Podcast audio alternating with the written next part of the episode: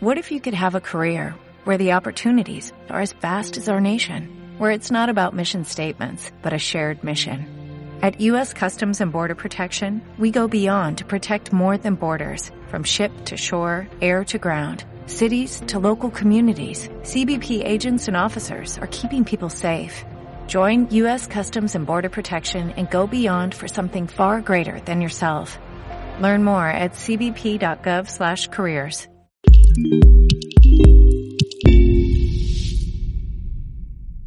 Durante las últimas cinco semanas desarrollamos una serie titulada El Renacimiento de la Iglesia, una serie que ha servido para enfocarnos hacia la identidad, el origen, la esencia de la Iglesia, a comprender cuál debe ser la función de la Iglesia como cuerpo de Cristo, a cuál debe ser el espíritu bajo el cual opere la Iglesia o el fundamento en el que se mueva y se movilice la Iglesia, que es el amor.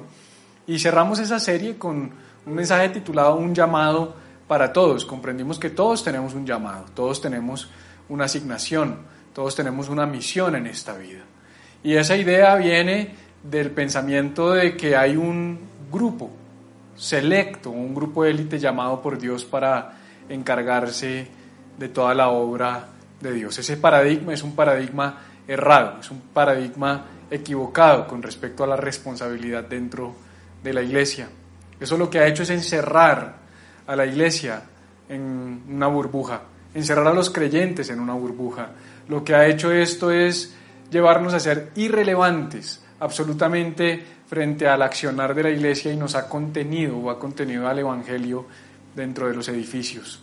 Ha incapacitado a la iglesia para impactar al mundo real con el poder de Dios y con el poder del Evangelio, como con la idea de que hay unos cuantos que son llamados por Dios para cumplir una función y una asignación y el resto, todos los demás miembros, son tal vez simplemente espectadores, personas que asisten a nuestras reuniones y a nuestros cultos, entran y salen de nuestras reuniones, pero no están viviendo el Evangelio de Jesucristo como Él nos llamó a vivirlo.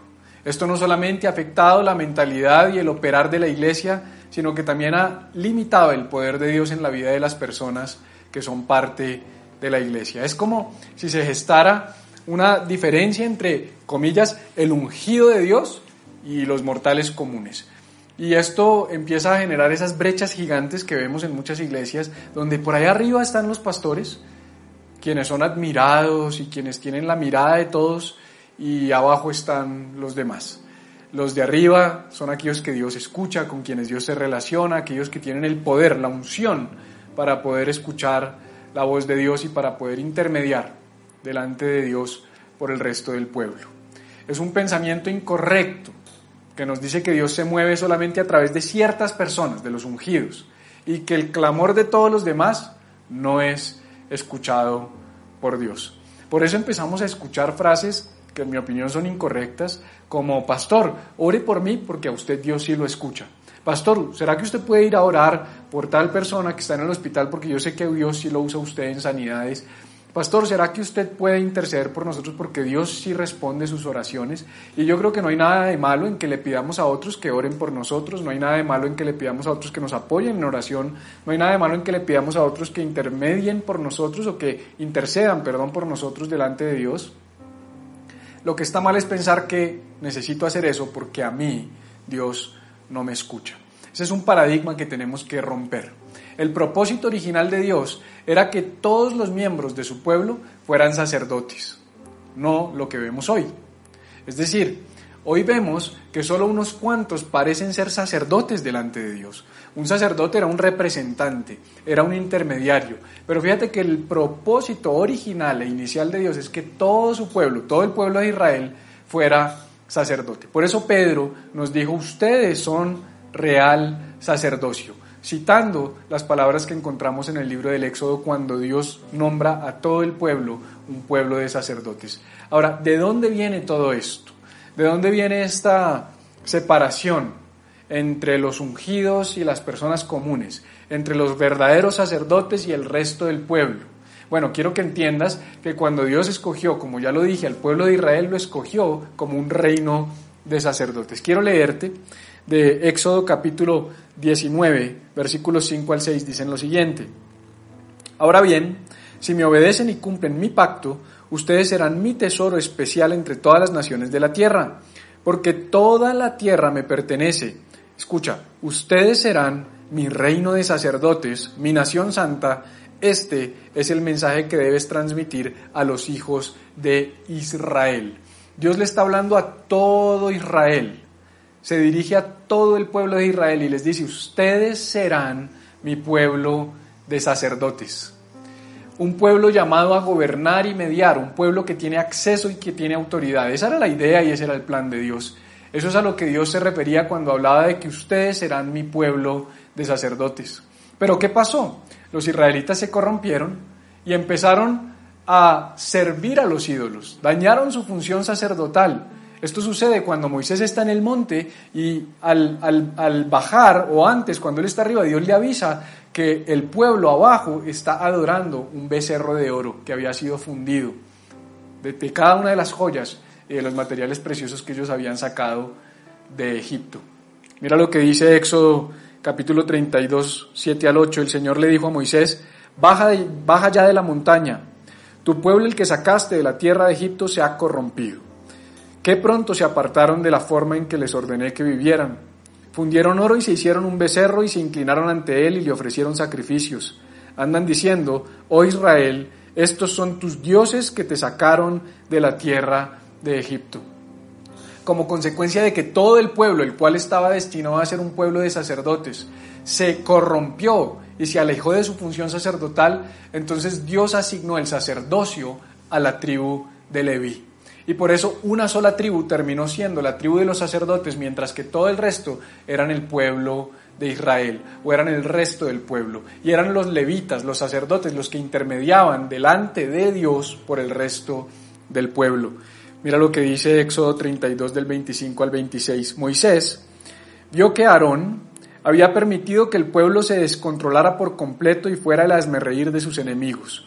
Así que se paró a la entrada del campamento y gritó, todos los que estén de parte del Señor, vengan aquí y únanse a mí. Y mira lo que dice, y todos los levitas se juntaron alrededor de él. Cuando los levitas responden al llamado de Moisés, desde ese momento se gesta esa separación marcada de un pueblo normal o un pueblo común y un pueblo de sacerdotes o una tribu de sacerdotes. Desde entonces hay dos clases de personas en la nación de Israel y por ende en la iglesia. Están los sacerdotes de Dios y está el pueblo de Dios. Pero ese no es el diseño original de Dios. El diseño original de Dios es el de un Dios que camina con su creación. Es un Dios que se pasea en medio de su creación es un Dios que tiene una relación íntima y personal con su creación. Esto lo vemos desde el Edén. Mira lo que dice Génesis, capítulo 3, versículo 8. Y oyeron, está hablando de Adán y Eva, al Señor Dios que se paseaba en el huerto al fresco del día. Qué bonita imagen de Dios paseándose en el huerto del Edén a pleno fresco del día. Había viento, había soplidos, había, había una relación personal de Dios con su creación. Él caminaba entre ellos y ese ha sido el propósito y el diseño original de Dios desde el principio. Eso fue lo que vino a restaurar Cristo, eso fue lo que vino a restaurar Jesús. Jesús vino a restaurar los propósitos eternos de Dios. Él vino a esta tierra a restaurar, a volver a poner en su diseño original todos los propósitos y los planes eternos de Dios. Es por eso que cuando Él vino caminó entre nosotros, así como Dios caminaba en el principio con Adán y con Eva. Él nos enseñó a relacionarnos en oración con el Padre. Permanentemente veíamos a Jesús apartándose a ciertos lugares y retirándose para orar y tener una relación personal e íntima con Dios Padre. Él nos enseñó la diferencia entre comunión e intimidad. Tener comunión con Dios es estar todo el día relacionándonos con Dios. Tener intimidad con Dios es tener unos momentos personales apartados, tú y Dios a solas. Y Jesús también nos enseñó el Padre nuestro, una oración donde Él nos enseña a relacionarnos con Dios como nuestro Abba, como nuestro papito, como un Dios personal al que podemos acceder en cualquier momento y en cualquier lugar. Jesús nos presentó una imagen de un Dios cercano y personal de un Dios cálido, de un Dios paternal que quiere tener una relación con sus hijos y con su creación. Pero esto no fue siempre así. En el Antiguo Testamento, solamente el sumo sacerdote podía ingresar al lugar santísimo una vez al año. Y ese es el lugar donde estaba el arca del pacto y por ende la presencia de Dios. Entonces, lo que quiere decir esto es que en el Antiguo Testamento había un cuadro de un Dios que estaba limitado a un solo lugar y que solamente una persona, parte de una tribu, parte de un grupo de sacerdotes, podía ingresar y tener una relación sacerdotal, una relación personal con Dios en representación como sacerdote, como intermediario, como mediador de todo el resto del pueblo. En Hebreos 9 nos dice que en el templo había un velo y que ese velo separaba ese lugar santísimo, ese lugar donde estaba la presencia de Dios, del lugar, digámoslo así, terrenal, donde moraba el resto de los mortales. Había un lugar especial donde estaba la presencia de Dios y un lugar donde estaban el resto de los mortales comunes. Y ese velo, una cortina, si quieres verlo de esa manera, una pared, un velo, una separación, impedía por completo que las personas comunes pudieran ingresar a ese lugar donde estaba la presencia de Dios. Lo hermoso de todo esto es que en la cruz ese velo se rompió, ese velo se rasgó, ese velo se abrió por completo, abriendo camino y abriendo paso para que todos podamos acceder y entrar a la presencia de Dios. Mira lo que dice Mateo capítulo 27, versículo 51. En ese momento, está hablando del momento exacto en el que Jesús entregó su alma, entregó su espíritu, murió. El velo del templo se rasgó en dos, de arriba abajo, y la tierra tembló y las rocas se partieron. Déjame decirte varias cosas sobre este verso. Primero dice que cuando Jesús muere, el velo se rasga de arriba abajo. Qué tremendo que no se rasgó de abajo hacia arriba, porque no fue una acción humana la que rasgó el velo, sino fue una acción divina la que rasgó el velo. Fue una decisión de Dios el romper el velo que, que generaba una separación entre Dios y los hombres. Yo siempre he dicho que es un vector que desciende desde el cielo hacia la tierra, el amor de Dios, la gracia de Dios. Él es el iniciador de toda relación en nuestras vidas. Ese velo se rasgó, se rasga por la mitad. Y dice el historiador Flavio Josefo, uno de los más famosos y referenciados para los cristianos, que ese velo tenía aproximadamente 10 centímetros de espesor. Y él dice que ni siquiera dos caballos, tirando uno de un lado y el otro del otro, podrían haber rasgado ese velo. Lo único que pudo haber rasgado ese velo fue la muerte de Cristo en la cruz del Calvario. Ese velo que se rasga tiene un significado muy profundo para nosotros. La pregunta que tú te podrías hacer es, pastor, ¿qué implicaciones tiene esto para mi vida? ¿Qué significa esto? ¿Qué implica el hecho de que el velo se haya rasgado? Primero, podemos acercarnos confiadamente al trono de la gracia. La primera implicación de que el velo se rasgó es que tú y yo, no solamente un sumo sacerdote, sino tú y yo, podemos acercarnos con confianza, acercarnos confiadamente al trono de la gracia para hallar misericordia.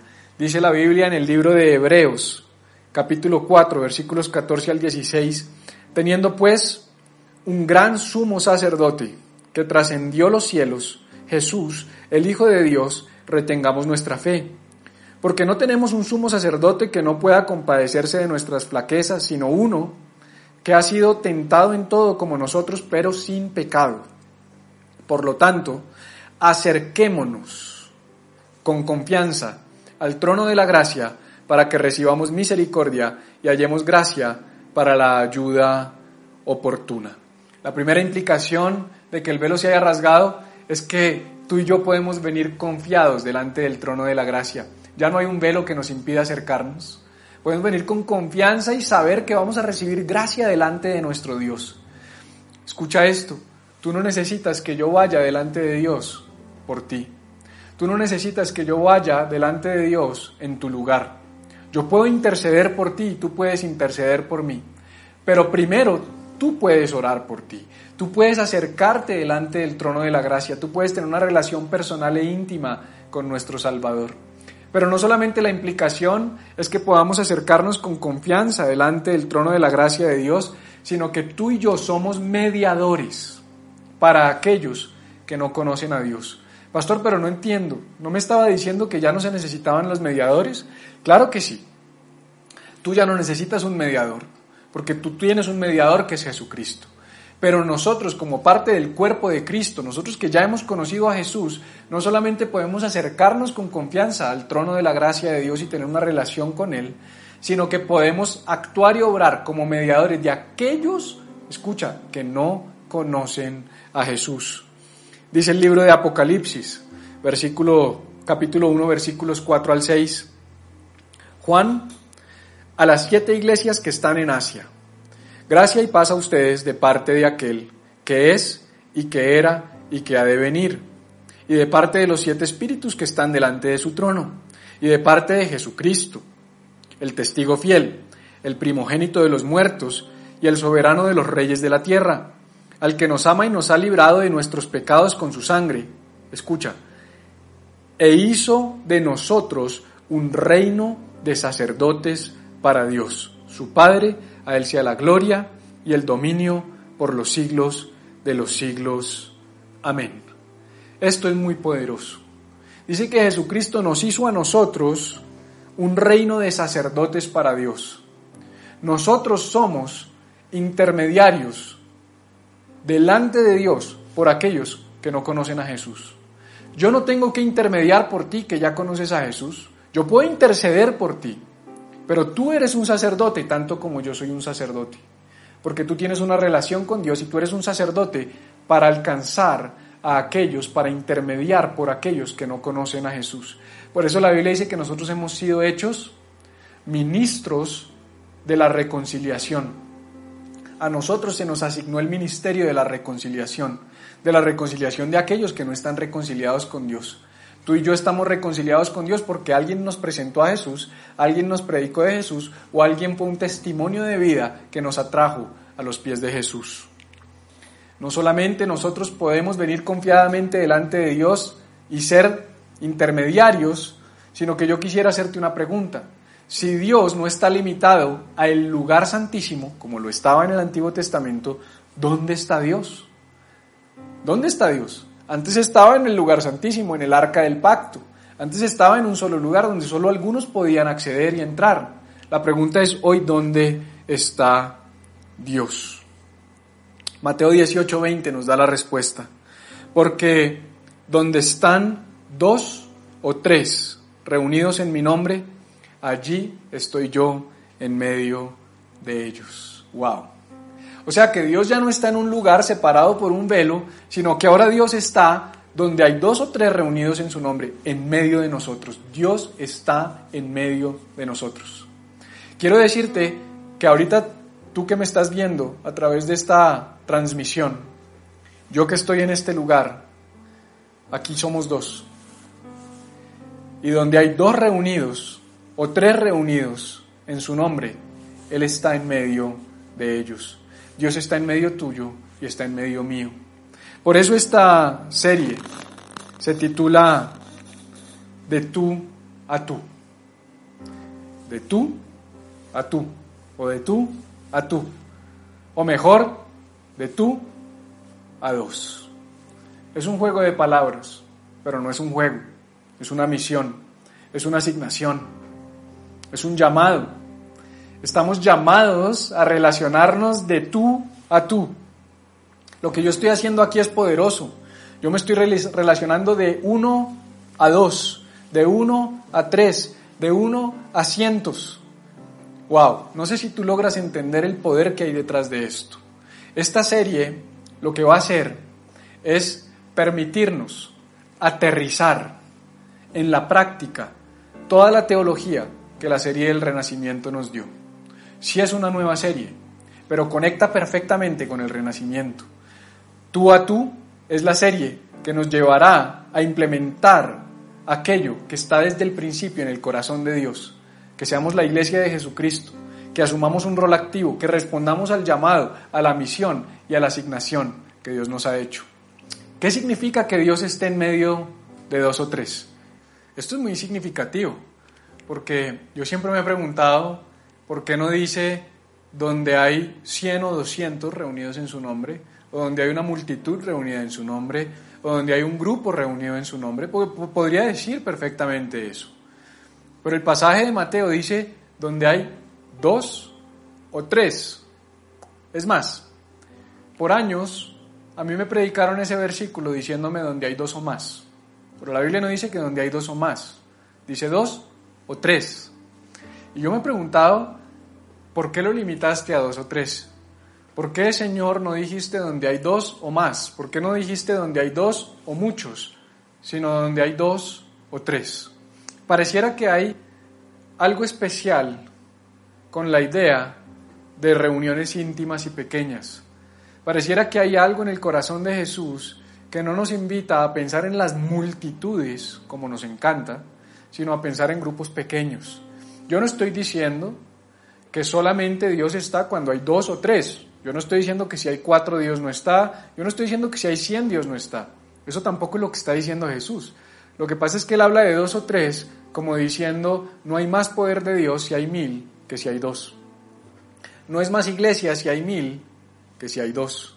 Porque la iglesia de Cristo somos tú y yo. Y donde hay dos, uno y dos, o uno y dos más, tres, Él está en medio de nosotros. De tú a tú. De uno a dos. De uno a dos formamos tres. Y donde estamos tres, Él está en medio de nosotros. Donde estamos dos, Él está en medio de nosotros. Déjame decirte qué creo yo que significa la idea de dos o tres. Primero, no se trata de multitudes, sino de cercanía. Se trata de contacto, se trata de una relación cercana, se trata de poder interactuar unos con otros.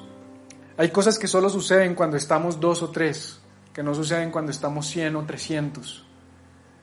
Hay una invitación personal de Jesús a que como iglesia y como comunidad generemos y gestemos relaciones reales, relaciones cercanas. Necesitamos tener relaciones cercanas, iglesia. Yo pienso que en medio de esta crisis y de esta situación que estamos viviendo, donde no podemos ir a los edificios, Dios está haciendo algo tan bonito porque aunque antes nos veíamos la cara los domingos, no nos relacionábamos.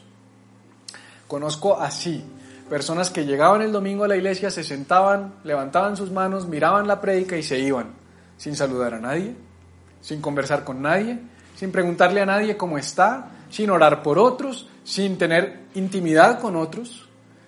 Esta invitación de Jesús, donde hay dos o tres, es una invitación a la cercanía. Y esto no depende de un edificio. Esto, nosotros podemos estar lejanos en el edificio y podemos estar lejanos en las redes o a través de la, tecnología. Yo creo que depende de nosotros que aprovechando la tecnología estemos cerca, que cuando podamos volver a salir a las calles estemos cerca, pero que no nos volvamos una iglesia de mil o dos mil. Y si lo llegamos a hacer no importa, lo que te quiero decir es que no sean los números, sino sea la cercanía, sea ser una iglesia cercana. También creo que significa que no es un asunto de masas, sino de corazones latiendo juntos. Hay algo especial cuando estamos en grupos pequeños, que podemos escuchar el latido del corazón del otro. Hay cosas que nunca suceden cuando hay grandes reuniones, pero en las casas, en reuniones pequeñas, en conversaciones de grupos cerrados pequeños, podemos escuchar el latido del corazón del otro. Un latido que late con pasión por Cristo, un latido que late por pasión por el Evangelio, un latido que late con pasión por el amor hacia los demás, por ser generosos, por ser creativos, por ser cercanos, por ser amigos. Esta es una invitación de dos o tres, de ser cercanos, de que nuestros corazones latan juntos, que nos escuchemos, que nos acerquemos mutuamente. Y por último, estoy convencido de que esto significa, escucha, que Dios es un Dios personal que nos anima a juntarnos en armonía. Dios es un Dios personal que nos invita y nos anima a que tengamos armonía. Juntos los conflictos se ven más, juntos las diferencias se ven más, juntos los problemas salen a flote. Cuando hay grupos pequeños es más complicado el relacionamiento, pero Dios ama eso, porque hierro con hierro se afila, porque cuando nos unimos y nos acercamos, Él está en medio de nosotros, Él nos transforma, Él hace cosas en nuestros corazones. Me encanta poder llegar a tu casa a través de la tecnología, me encanta poder predicarte el mensaje del Evangelio, pero me gusta aún más cuando me entero que en los grupos pequeños, en los e-groups, las personas se están reuniendo y están empezando a tener dos o tres. Dios en medio, juntos, con cercanía, corazones latiendo juntos por el Evangelio. ¿Qué es tú a tú?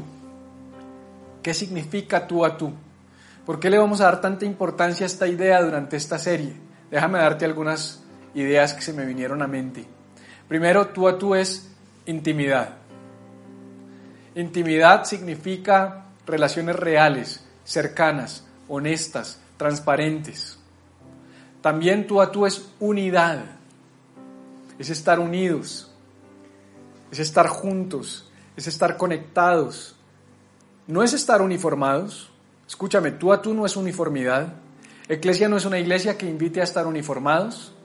Aquí tú no te tienes que parecer a mí para que nosotros podamos relacionarnos de tú a tú. Tú tienes simplemente que tener el anhelo y el deseo de relacionarte conmigo en Cristo. Si somos diferentes no pasa nada. Podemos estar unidos sin ser iguales. La iglesia por años ha buscado uniformidad cuando lo que debe buscar es unidad. Un equipo de fútbol puede estar uniformado, pero no estar unido. Nosotros como iglesia podemos uniformarnos, tenemos que vernos de esta manera, tenemos que cantar de esta manera, tenemos que predicar de esta manera. Por años hemos buscado la uniformidad. Cuando el cuadro del Apocalipsis de toda tribu, pueblo y nación, lengua, adorando a Jesús de toda cultura, no nos habla de uniformidad, nos habla de unidad. Todos diferentes, pero unidos en medio o con Jesús en medio. También tú a tú me habla de cercanía. Me habla de, de, ser reales, de poder estar cercanos, de poder romper las barreras que nos dividen, de poder acercarnos, así como nos podemos acercar al trono de la gracia, podemos acercarnos unos a otros. Tú a tú me habla de generosidad. Qué importante. ¿Sabes? No hay mejor espacio para ser generoso que un lugar donde yo conozco las personas que tienen necesidad y puedo suplir, puedo manifestarme, puedo extender mi amor, puedo ser generoso hacia ellos, con actos de amor, de misericordia, de bondad, de benignidad, con gestos tangibles como lo puede ser Kilo de Amor, donde me manifiesto con un, con un gesto real, llevando mercado a aquellos que más lo necesitan. Tú a tú es ser generosos, pero también tú a tú es apoyo. Tú a tú es tener otras personas en las que yo me puedo apoyar. La Biblia dice que dos son más que uno, porque si uno cae, el otro le levanta. Y no habla del matrimonio, que lo hemos aplicado en todos los matrimonios ese versículo, sí, pero no habla del matrimonio. Dos son más que uno, nos está hablando de la hermandad, de la amistad, de caminar juntos, de apoyarnos mutuamente, de que si yo estoy cojo de una pierna, sé que me puedo apoyar en tu hombro y en vez de criticarme, tú me vas a ayudar. Pero la iglesia por años se ha dedicado a criticar y a juzgar al que necesita ayuda. Se ha, se ha, dedicado a criticar y a juzgar al que necesita apoyo. Nosotros tenemos que ser apoyo. Tú a tú significa ser apoyo. Necesitamos ser redes de apoyo. Iglesia, vamos a operar por medio de redes de apoyo. Para eso son los e-groups. En los e-groups me he enterado que hay personas que han conseguido trabajo porque se relacionaron con alguien que tenía un conocimiento de una oferta laboral. He sabido de personas que han tenido gestos de amor y de misericordia hacia otras dentro de los e-groups. He sabido de personas que se han apoyado mutuamente en oración. Eso es de tú a tú. También tú a tú es avance. ¿Sabes por qué? Porque tú a tú, uno a uno, nos confortamos, nos apoyamos, nos ayudamos. Pero tú a tú implica que de pronto tú debas alcanzar a otros que no conocen a Jesús. Y ahorita más adelante voy a hablar de eso pero nosotros estamos llamados a que el reino de los cielos avance y somos el cuerpo de Cristo y estamos llamados a que la iglesia avance. Y tú a tú es poder de Dios. Es el poder de Dios con nosotros. Donde hay dos o tres, Él está en medio de nosotros. Wow. No sé si sea el mejor ejemplo, quizás no lo es. Pero se me venía la idea de invocar en algún momento de mi vida me gustaba ver estos programas de lo paranormal y veía cómo las personas se sentaban en una mesa a invocar a un espíritu. Y vamos a hacer que el espíritu de tal venga. Y vamos a hacer que el espíritu de un muerto venga. Y vamos a hacer que el espíritu de tal persona venga. Pero la Biblia dice que sin necesidad siquiera de sentarnos en una mesa a invocarlo, el hecho de que nos reunamos dos o tres en su nombre, Él inmediatamente responde y está en medio de nosotros. Su poder está en medio de nosotros. Por eso la iglesia tiene tanto poder. La iglesia, tú y yo juntos, reunidos alrededor del nombre de Jesús, estamos llenos y cargados de poder. La iglesia es de tú a tú. La iglesia debe funcionar de tú a tú de tú a tú por intimidad y de uno a dos porque necesitamos preocuparnos por más. Necesitamos preocuparnos por los demás. Necesitamos estar dispuestos a llegar al corazón de los demás. Así funciona la iglesia y así opera la iglesia. Como cuerpo de Cristo tenemos la responsabilidad de terminar la obra que Cristo comenzó. Tú y yo somos las manos y los pies de Jesús en esta tierra. Y no puedo cerrar esta enseñanza sin citar aquellas últimas palabras de Jesús junto al monte de Galilea, cuando reunió a sus discípulos antes de ascender al cielo. Este ya es el Jesús resucitado. Son las últimas palabras de Jesús antes de partir de manera definitiva. Y se reúne con sus discípulos y les da unas palabras poderosas. Ahora, antes de que pensemos o pasemos a cuáles son esas palabras poderosas de Jesús, quiero que pienses en lo siguiente. Si estuvieras en tu lecho de muerte, alrededor tuyo estuvieran tus seres queridos, de pronto tus hijos, de pronto tu familia, de pronto tus padres, ¿cuáles serían tus últimas palabras para ellos? Si tú supieras que van a ser tus últimas. Jesús tenía muy claro que esas iban a ser sus últimas palabras para esos once discípulos, para ese grupo de hombres a quienes comisionó y les entregó la tarea de extender el reino de los cielos, tarea de la cual somos parte tú y yo. ¿Cuál sería tu discurso? ¿Cuál sería tu narrativa? ¿Cuál sería tu frase, tu sermón? ¿Qué le dirías a las personas si supieras que las últimas palabras que van a salir de tu boca son las próximas? Yo creo que nadie en su lecho de muerte le diría a sus hijos, muchachos, dejé el carro en la calle. O una mujer, hijos, dejé la ropa afuera y va a llover. Hay cosas que no son realmente importantes y pensar en cuáles serían nuestras últimas palabras, habla de la importancia que tiene eso para nosotros. Yo creo que las últimas palabras de Jesús reflejan la importancia que para Jesús tenía lo que él estaba próximo a decir. No tenía otra oportunidad para decirlo. Y la Biblia dice que Jesús dijo lo siguiente. Mateo lo relata de la siguiente manera. O primero te lo voy a relatar como lo relata Lucas, Hechos 1.8. Lucas dice que las últimas palabras de Jesús dicen algo así como recibiréis poder cuando haya venido sobre vosotros el Espíritu Santo y me seréis testigos en Jerusalén, en Judea, en Samaria y hasta en lo último de la tierra. Y Mateo dice, y Jesús se acercó y les habló diciendo, Toda potestad me ha sido dada en cielo y en la tierra. Por lo tanto, id y haced discípulos a todas las naciones bautizándoles en el nombre del Padre y del Hijo y del Espíritu Santo, enseñándoles que guarden todas las cosas que os he mandado. Y he aquí, yo estoy con vosotros todos los días hasta el fin del mundo. Hay dos ejes fundamentales sobre los cuales descansa el operar de la iglesia. Hay dos ejes fundamentales que son evidentes en el discurso de Jesús, en las últimas palabras de Jesús. Estos ejes son el evangelismo y el discipulado. Jesús en su discurso está diciendo, vayan a todas las naciones y hagan de ellos discípulos.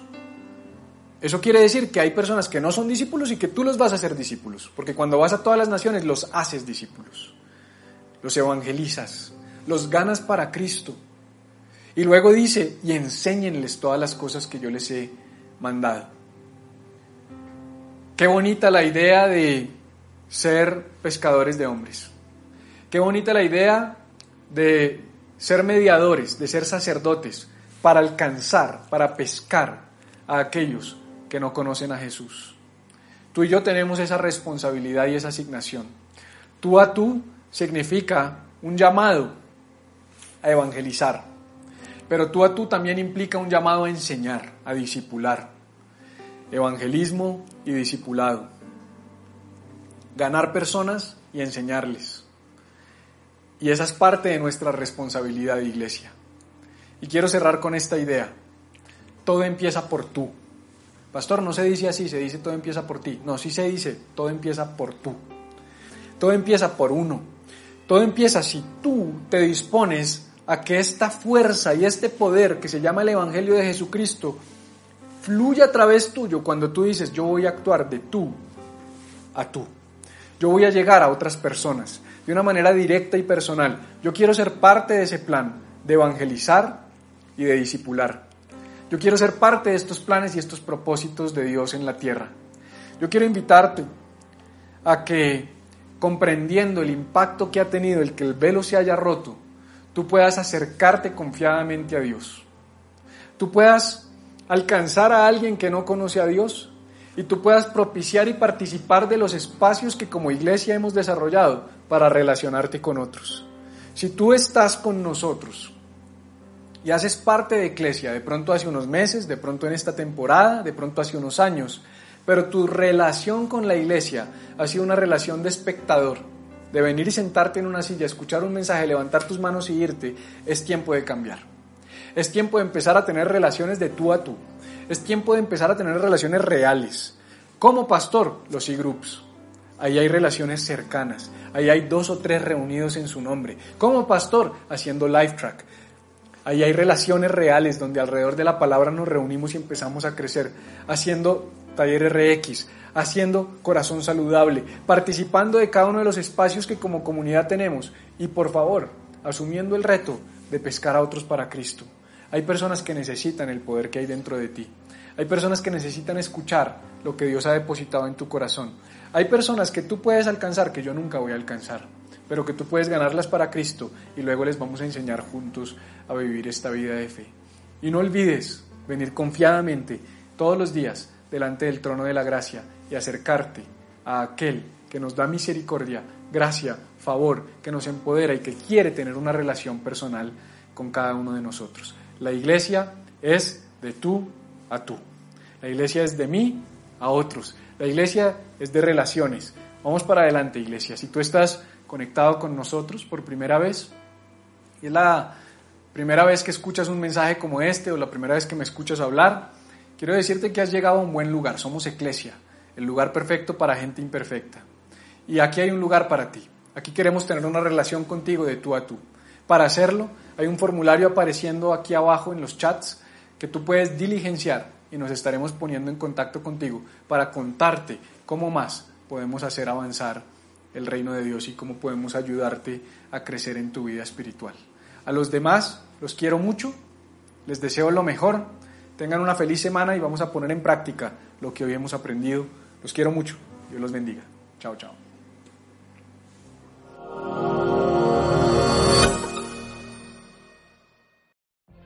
What if you could have a career where the opportunities are as vast as our nation, where it's not about mission statements, but a shared mission? At U.S. Customs and Border Protection, we go beyond to protect more than borders, from ship to shore, air to ground, cities to local communities. CBP agents and officers are keeping people safe. Join U.S. Customs and Border Protection and go beyond for something far greater than yourself. Learn more at cbp.gov/careers.